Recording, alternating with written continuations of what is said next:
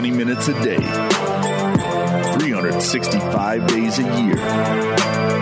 This is the Pack a Day Podcast. Welcome back to another episode of the Pack a Day Podcast. You can get all your Pack a Day updates by following us on Twitter at Pack a Day Podcast. And remember, you can always subscribe to our podcast on iTunes, Google Play, TuneIn, Stitcher, or Spotify. And of course, you can check us out over at cheeseheadtv.com. I am Kyle Fellows, and I am here, as always, with Andrew Mertig. Andrew, it is Friday. It is good to be back for another episode of the podcast. Yeah, definitely great to be back. We have a holiday weekend for many, and I think you know people probably should be li- listening to this episode on whatever their their trip or or their their day off uh, to celebrate the Fourth of July. Um, we got a little bit of Packers news this week with the Jordan Love contract signing. Also, AJ Dillon, by the way. Absolutely. Um, and the the idea that the NFL is going to cut down the preseason to two games. So some interesting uh, news, some some noteworthy noteworthy stuff. But we have to continue the series that we started. Absolutely, we do, and hope everyone is having a fantastic beginning to your Independence Day weekend. Uh, we know we have an international audience as well, so some selfish uh, words there for us at home. But we are in the middle of a project to get to know every team on the Packers 2020 schedule. We wanted to take a look at what each of these 2020 opponents has done this offseason to get better. So we're looking at their drafts, free agency moves, coaching changes, whatever. Anything we can do to gain a clearer picture of these teams Green Bay will face this coming season. And we just finished going through the Packers NFC North Division rivals. We spent an entire episode on each of the Lions, Bears, and Vikings. So if you want to get caught up, you can go back and check those episodes out. Those all those are on Fridays. Uh, but today we are going to be covering the Packers' first three non-divisional opponents. Uh, that's right. Today we are breaking down not one, not two, but three teams for all of you. I did not know that that was going to rhyme when I started it, but I'm so glad that it did. This is going to get a little bit crazy today, but we are super excited about it the Packers actually faced these three first non divisional teams consecutively in weeks three, four, and five, and they just so happen to also be NFC South teams. So today we're talking about the Saints, the Falcons, and the Bucks. Uh, the Packers do face the Panthers. Uh, to round out the NFC South. But that game against Carolina is much later in the season, so we'll save the Panthers for a later show. Uh, but today, Saints, Falcons, Bucks. Andrew, let's go ahead and get started with the New Orleans Saints. Yeah, and I think this is where this activity starts to get really interesting because we typically pay more attention to what the Bears and the Lions and the Vikings are doing in the offseason. So a lot of times that's more of a review for us. Um, but these teams that are out of division and, and, you know, next week when we get into some of the out of conference opponents that the Packers will face this upcoming season, this is where this really starts to get interesting. And I think it helps to enrich some of the matchups when they come up during the season. But um, the Saints in free agency, they were pretty active. Uh, they had a lot of re-signing to do, and and the first and the biggest thing was ensuring that their quarterback Drew Brees was going to be coming back this season. So uh, Brees indicated that he was going to bring it back for another year, and certainly he'll be the expected starter for the New Orleans Saints. They also re-signed the quarterback, uh, somebody named Taysom Hill. Kyle, I don't know if you're familiar with him. Never heard um, yeah, well, that that'll be fun. Um, they got tackle Andrus Peat and then safety DJ Swearinger, and obviously getting Brees done. That's the crucial move, convincing him to play again and and uh, not go into early Nyquil retirement uh, was really important for their franchise. But eh, Taysom Hill gets just way too much pub- publicity. I mean, he's fine for what he is. He's a gadget player, but like the whole like defenses having to scheme around Taysom Hill and stuff. That's it's ridiculous. What's not ridiculous is Andrus Peat, and and this dude is a phenomenal young tackle. So getting that move done was really great. Uh, two things that are not listed here are exercising fifth year options on cornerback Marcus Lattimore and tackle Ryan Ramczyk, who are part of that just phenomenal draft class uh, a few years ago.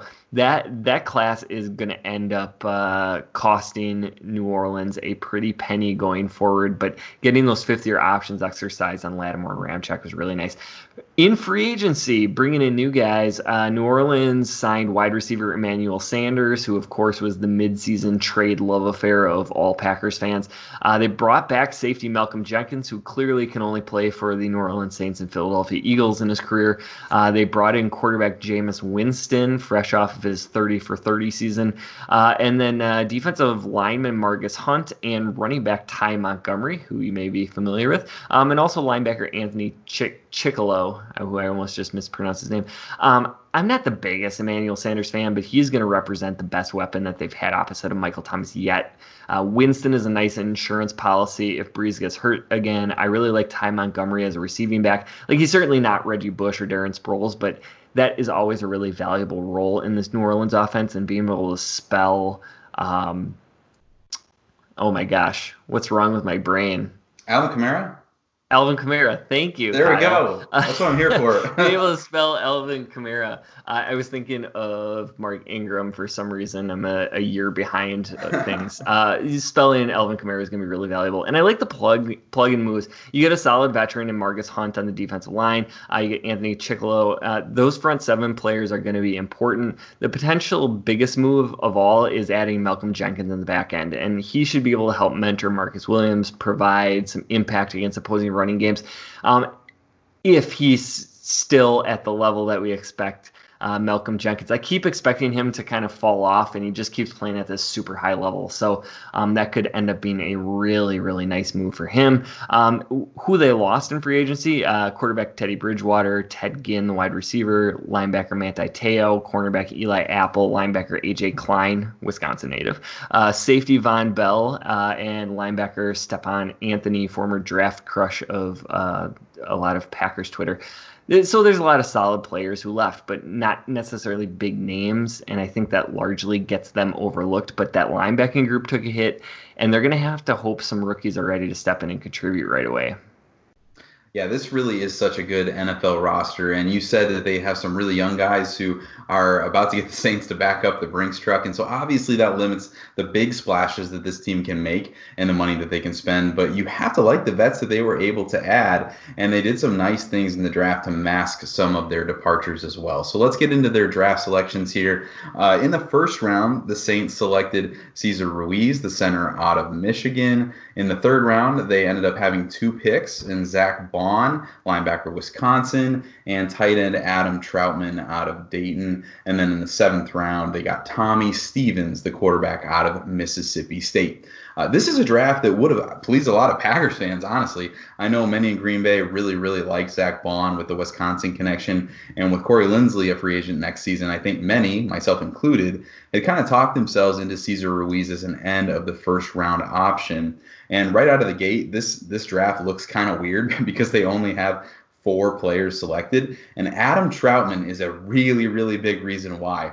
The Saints really wanted him. Obviously, they traded four picks for one to be able to move up and select the Dayton tight end. They traded a fifth, a sixth, and two seventh rounders for the Vikings late third round pick. And so uh, we did the show on the Vikings already, and we talked about how the Vikings selected really an unreal amount of players in this draft class. 15 to be exact. And so that's going to be actually really interesting with us hearing that less and less players may even be attend- attending camp. So that's something to keep an eye on with that big of a draft class for the Vikings. That's a side note. Back to the back to the Saints.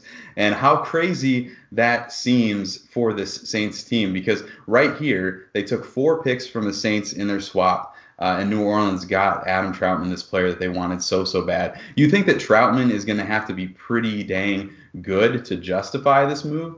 Um, and as you would guess, Saints GM Mickey Loomis says that they have really, really high hopes for him. He actually said that they had Trautman as a top 40 player on their board. So that explains why the Saints did what they did, but certainly a bold move here. And then in true take best player available, they took Ruiz when they just selected Erik McCoy to play center last year. So an embarrassment of riches here for the Saints. It looks like they're going to leave McCoy there at center and start Ruiz at guard. And so when you put them in between Ramczyk and Armstead, it's a pretty dang impressive group. So the Saints don't add a ton of players, but you have to like the trio of Ruiz, Baun, and Trautman and what they could mean for this team going forward.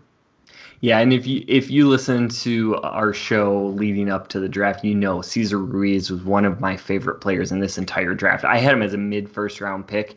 Um, and so I think you know when you when you factor in positional value, where the Saints took him is right about the the correct selection.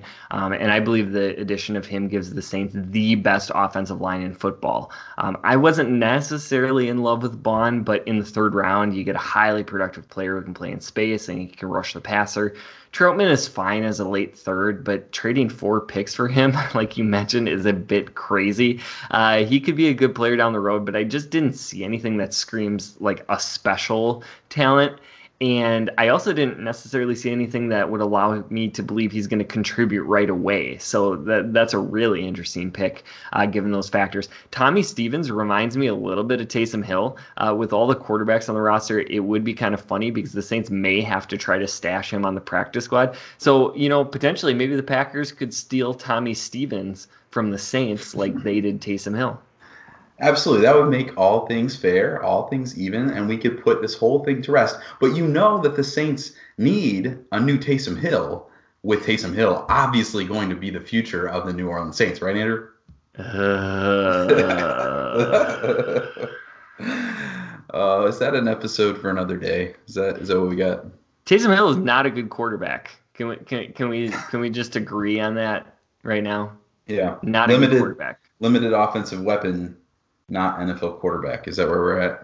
Yeah, yeah, he's fine as a, you know, people who remember Kordell Stewart back in the day. Kordell Stewart was the slash guy, but he actually turned himself into a pretty good quarterback. He made the Pro Bowl at quarterback one year, uh, back when the Pro Bowl meant a little bit of something.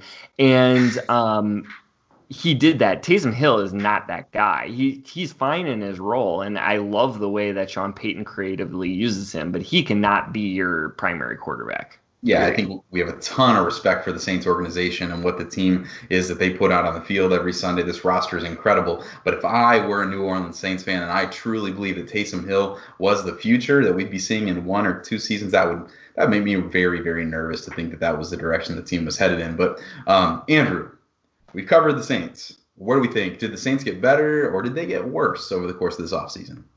Yeah, I mentioned there, there's some areas that concern me, mainly the linebackers, but overall I thought the Saints got better. And, you know, they may be the best roster on paper in the NFL. If Sean Payton can commit to the running game, this is an offensive line that can make holes. And then also they're going to do a really good job of keeping Drew Brees very clean. I think the addition of Manuel Sanders is going to make a scary offense even scarier. However, my question with the Saints is always what do they do if the offense has a bad week? And I think that's why historically they've struggled in the playoffs. It's a team that should have a really good pass rush. They have Cameron Jordan, they have Marcus Davenport, who, by the way, Marcus Davenport follows me on Twitter, uh, David Onyemata, and and like a really good pass rushing unit. You know, you got Marshawn, uh, Marshon Lattimore, Janoris Jenkins, Malcolm Jenkins, and Marcus Williams, and that should make for a fantastic secondary. Demario Davis is a really good linebacker. Uh, the rest of that unit is pretty pedestrian, but I just never feel like the Saints have a defensive identity, and they, they seem like they just bring in a smorgasbord of good good players. They just slap them together, and there's no real thought for a scheme. So we'll see how these players coexist. But it seems to me like this game regardless of how good the defense is, is is the the the biggest challenge for the Packers on their entire schedule, and that's saying a lot when you consider that they're also playing at San Francisco and at Tampa Bay. Yeah, I agree. Even though this draft class that the Saints had is small, only four players, I think it's going to be a pretty impactful group, all things considered. And when you already have one of the best rosters in the league, as we've mentioned several times, uh, you are mostly just trying to keep those pieces together. And I think the Saints were able to do that for the most part. And then they did sprinkle in some pretty important vets like Sanders and Malcolm Jenkins, Jenkins to fill out some of the gaps that this team had. So, um, as close as this team has been the last couple seasons, I know they've had some really frustrating ends to their seasons, but I, I think they did enough to be right back in that Super Bowl conversation again this season. And I'm with Andrew that this is going to be one of the biggest tests, especially early on in the season for the Packers. But uh, let's roll right on over to the Atlanta Falcons. Um, who had a little bit of activity in the free agency period. Uh, they brought in a pair of free agents from Los Angeles Dante Fowler, the edge, and running back Todd Gurley. Uh, they also acquired tight end Hayden Hurst via trade with the Baltimore Ravens. In addition, they also brought in several one year contract players, some of which include the likes of former Vikings wide receiver Laquan Treadwell and former Packers guard Justin McCray.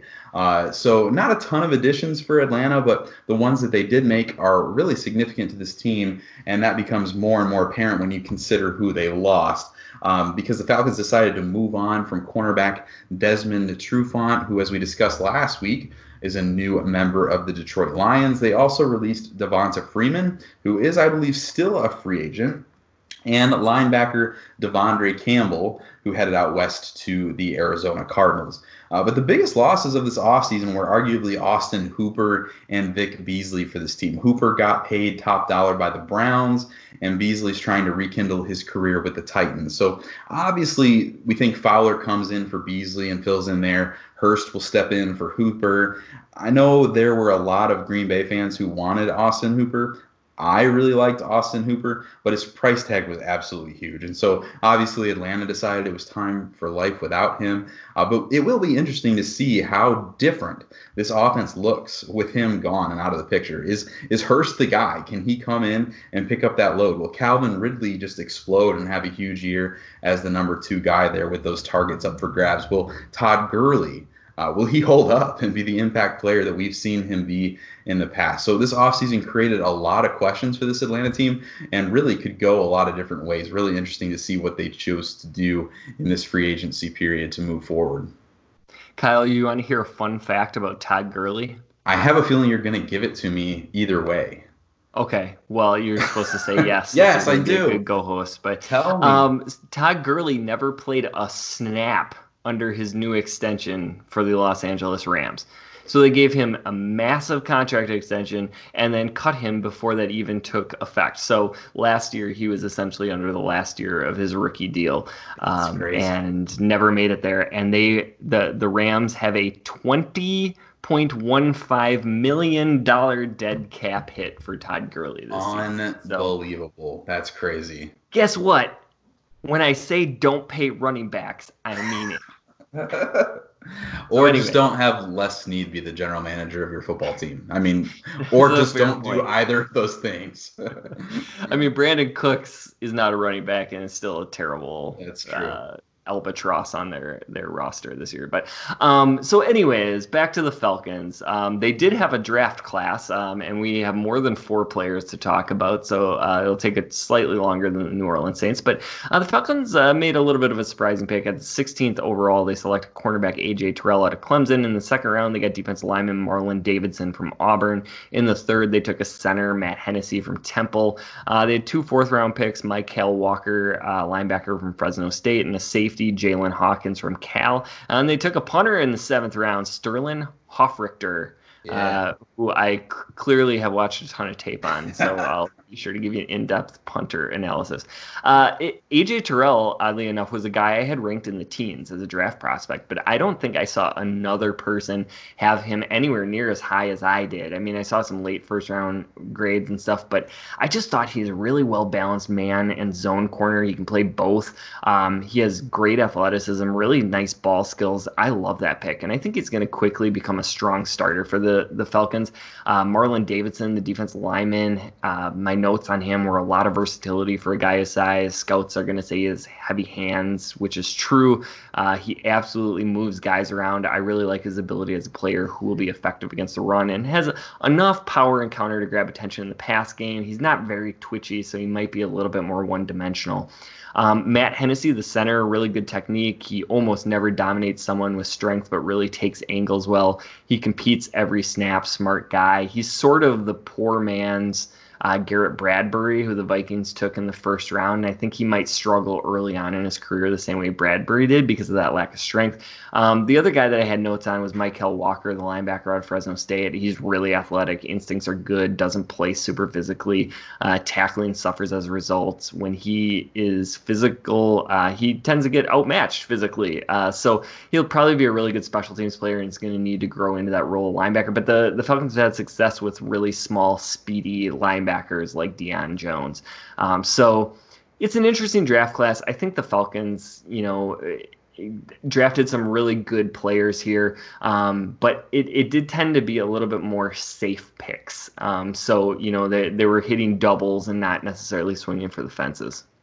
The Falcons are a funny team when it comes to the draft. I think we know teams like Seattle and Las Vegas always have a different draft board than other teams, but I think we should probably include Atlanta in that as well. AJ Terrell was the guy people thought was going late first, early second, and then the week ahead of the draft, people started reporting buzz that there was a team in the top 20 who loved this guy. Obviously, that was Atlanta. Obviously, they had Andrew Mertig's draft board, um, but they they got their guy there at 16. But uh, last year, they kind of did the same thing, taking Chris Lindstrom 14 overall after most thought of him as an early second type of player as well. So obviously Terrell was their guy this time around and they saw him as the replacement for Trufant. So that makes a ton of sense. But I'm not sure that this is going to be a super impactful class for the Falcons, at least right away. Maybe down the road, all these, you know, spots get filled and these guys play really well. But it's hard for me to see this class jumping on the field and being super impactful immediately. Um, so there's your Falcons. Uh,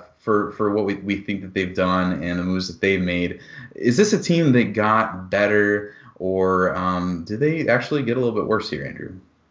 Uh, it's it's kind of hard to say on this one. I, I don't think they're there's there's there, it's probably not fair to say that the Falcons window is closed, right? But they have gotten old relatively quickly, and now they find themselves in what is probably the toughest division in football. I thought they kind of stayed the same. I, I, thought, you know, the balance sheets sort of equaled out at the end.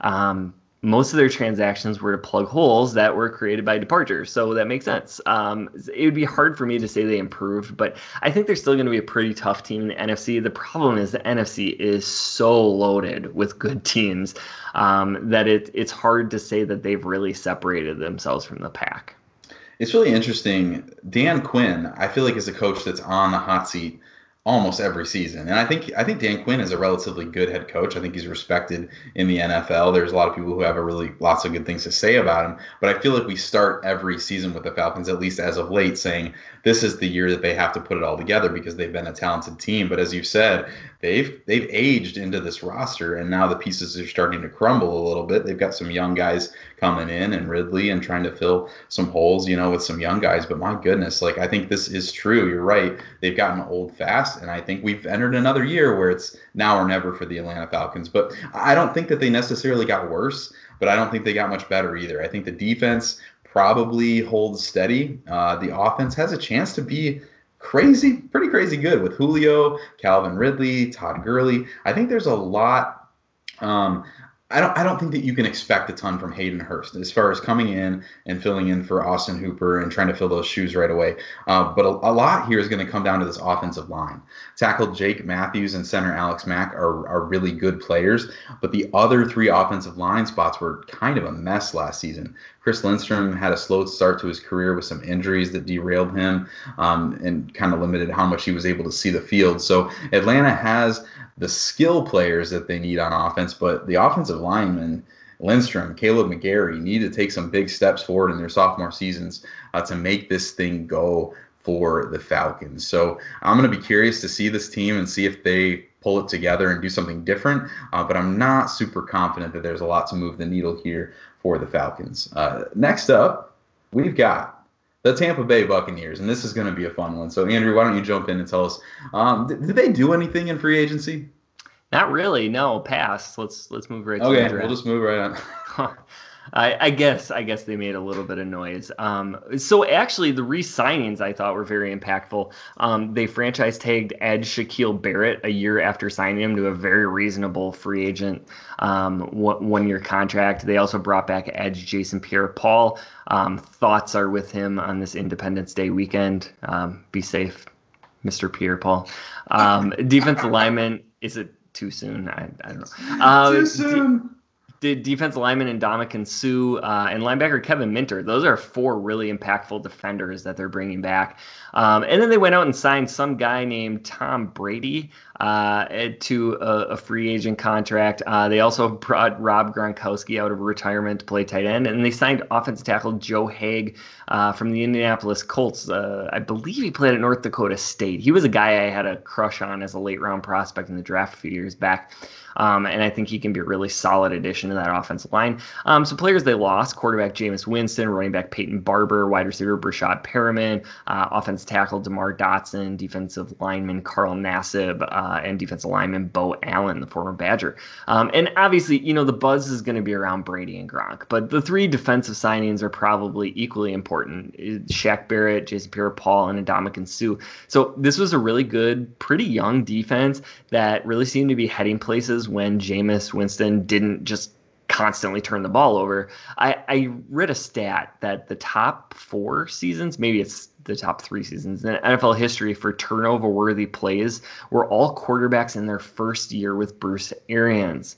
So you have to wonder how his offense and then the what has become ultra conservative Tom Brady are going to work together, um, because Arians is going to want him to be really aggressive and throwing the ball downfield, and Tom Brady has really kind of turned into captain checkdown over the last few seasons. So uh, it, it's a it's going to be a fun lab experiment if nothing else. Yeah, absolutely. You got to love, you know, what this is for the Tampa Bay Bucks and the direction they're trying to go and rebranding their franchise. But it will be interesting to see how that marriage goes and how they play to Brady's strengths and how he is just kind of able to play football however he wants to play it. We'll have to see how that works out. But there's been so much buzz around the Bucks and their free agent additions, and for obvious reasons. It's been a franchise changing kind of offseason for them, but this draft class that the Bucks had has I think has a chance to be really special for them as well. So uh, in the first round, Tristan Wirfs, the offensive tackle uh, from Iowa was selected. Round two, they took Antoine Winfield, the safety from Minnesota.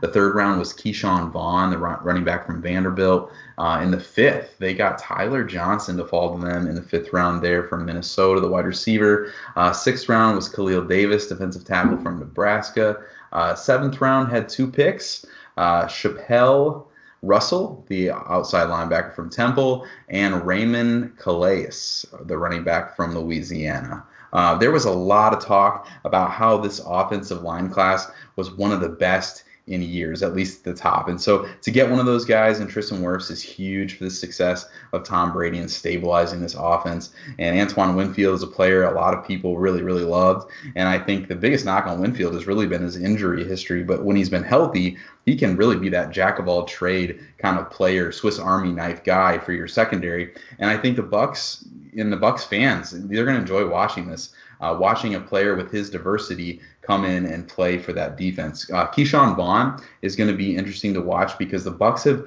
been trying to get Ronald Jones, former second round pick Ronald Jones. They've been trying to get him going for a couple of seasons without much success. And so uh, we know how much Tom Brady likes to check down to his running backs. And so it's going to be really fun to see how Vaughn factors in here. And then, of course, uh, we have Tyler Johnson, who many thought could be um, a much higher pick, and so could be a really good value here for them. And getting a receiver of his upside in the fifth round is obviously a good get for a team that already has so much offensive talent. So I really like this draft for the Bucks, and especially for the direction that they're trying to go as a franchise.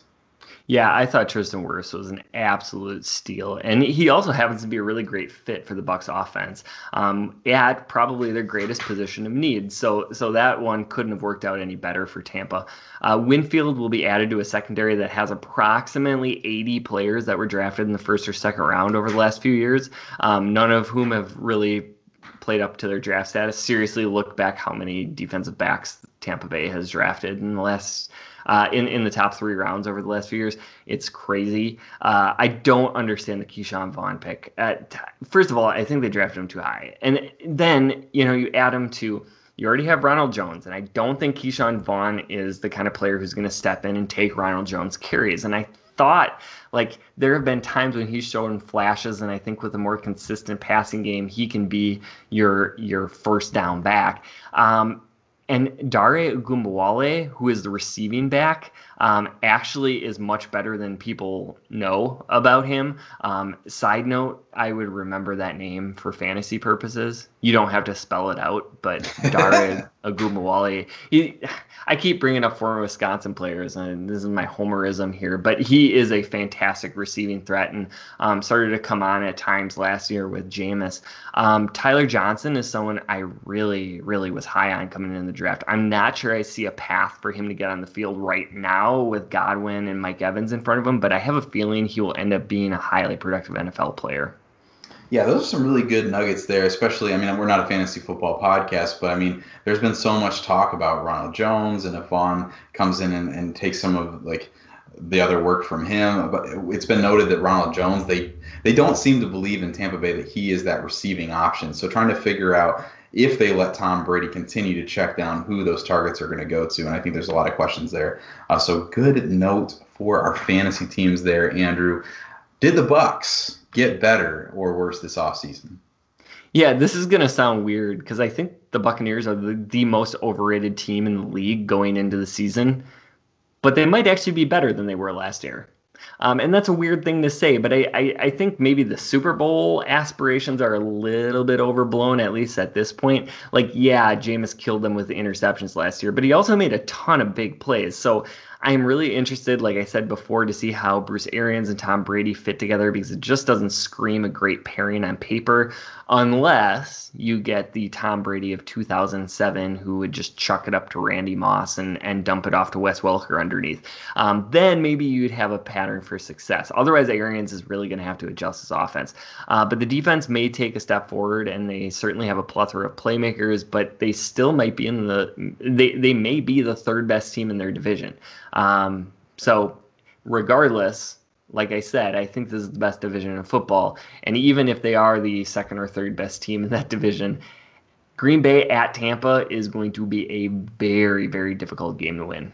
Yeah, absolutely. I, I, mean, it's so obvious to say that the Bucs got better. I think they've done everything that you can imagine to get better this offseason. And you can argue that Tampa Tom is on a downward trajectory, but even a washed up Tom Brady is still, in my opinion, an upgrade over Jameis Winston, and that he's going to reduce your turnovers. He going he's going to put the ball in the hands of his playmakers, which the Bucs have absolutely a ton of. Uh, I think the offense gets better, and it's not just Tom Brady. I'm not overly excited about what Gronk does necessarily for this team, uh, but other small moves uh, in this draft that Tampa is bringing in is going to be what this team needs as they rebuild their identity as a franchise. I don't really think they're instantly the Patriots 2.0 as some have anointed them, and I do think that the Packers I think the Packers luck out by playing them early in the season while they're still trying to build that chemistry and figure out who they're going to be, especially when you consider the Arians and Brady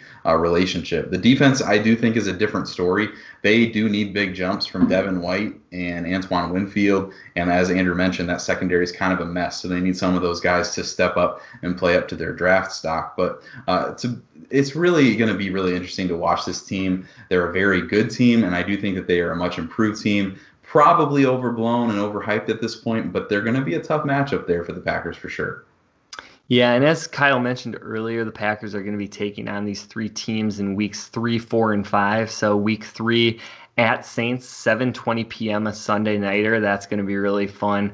Uh, the spotlight with Rodgers and Brees throwing it around. In Week Four, the Packers come back. They're going to host Atlanta uh, on Monday Night Football, and then Week Five they go at Tampa Bay uh, for the national game of the week, the late afternoon slot, 325 Central. So um, all three of those games are going to have big audiences, and, and I think they're going to be really fun matchups. Um, although I think we would agree, all three pretty tough matchups for the Green Bay Packers. Uh, but that is all the time that we have for today. This has been the Pack a podcast. You can find Kyle on Twitter at Packer underscore pundit, and you can find me at Andrew Mertig. Remember to also follow at Pack a podcast please, please, please go out and subscribe and rate the podcast if you like what we're doing. It really helps us out um, if you can do so on your favorite uh, podcasting platform. You can catch Kyle and myself every single Friday. We're going to be back next week with a review of the Packers' next two non divisional opponents for next season. Thanks for listening, and as always, remember. Whoa, hey, whoa.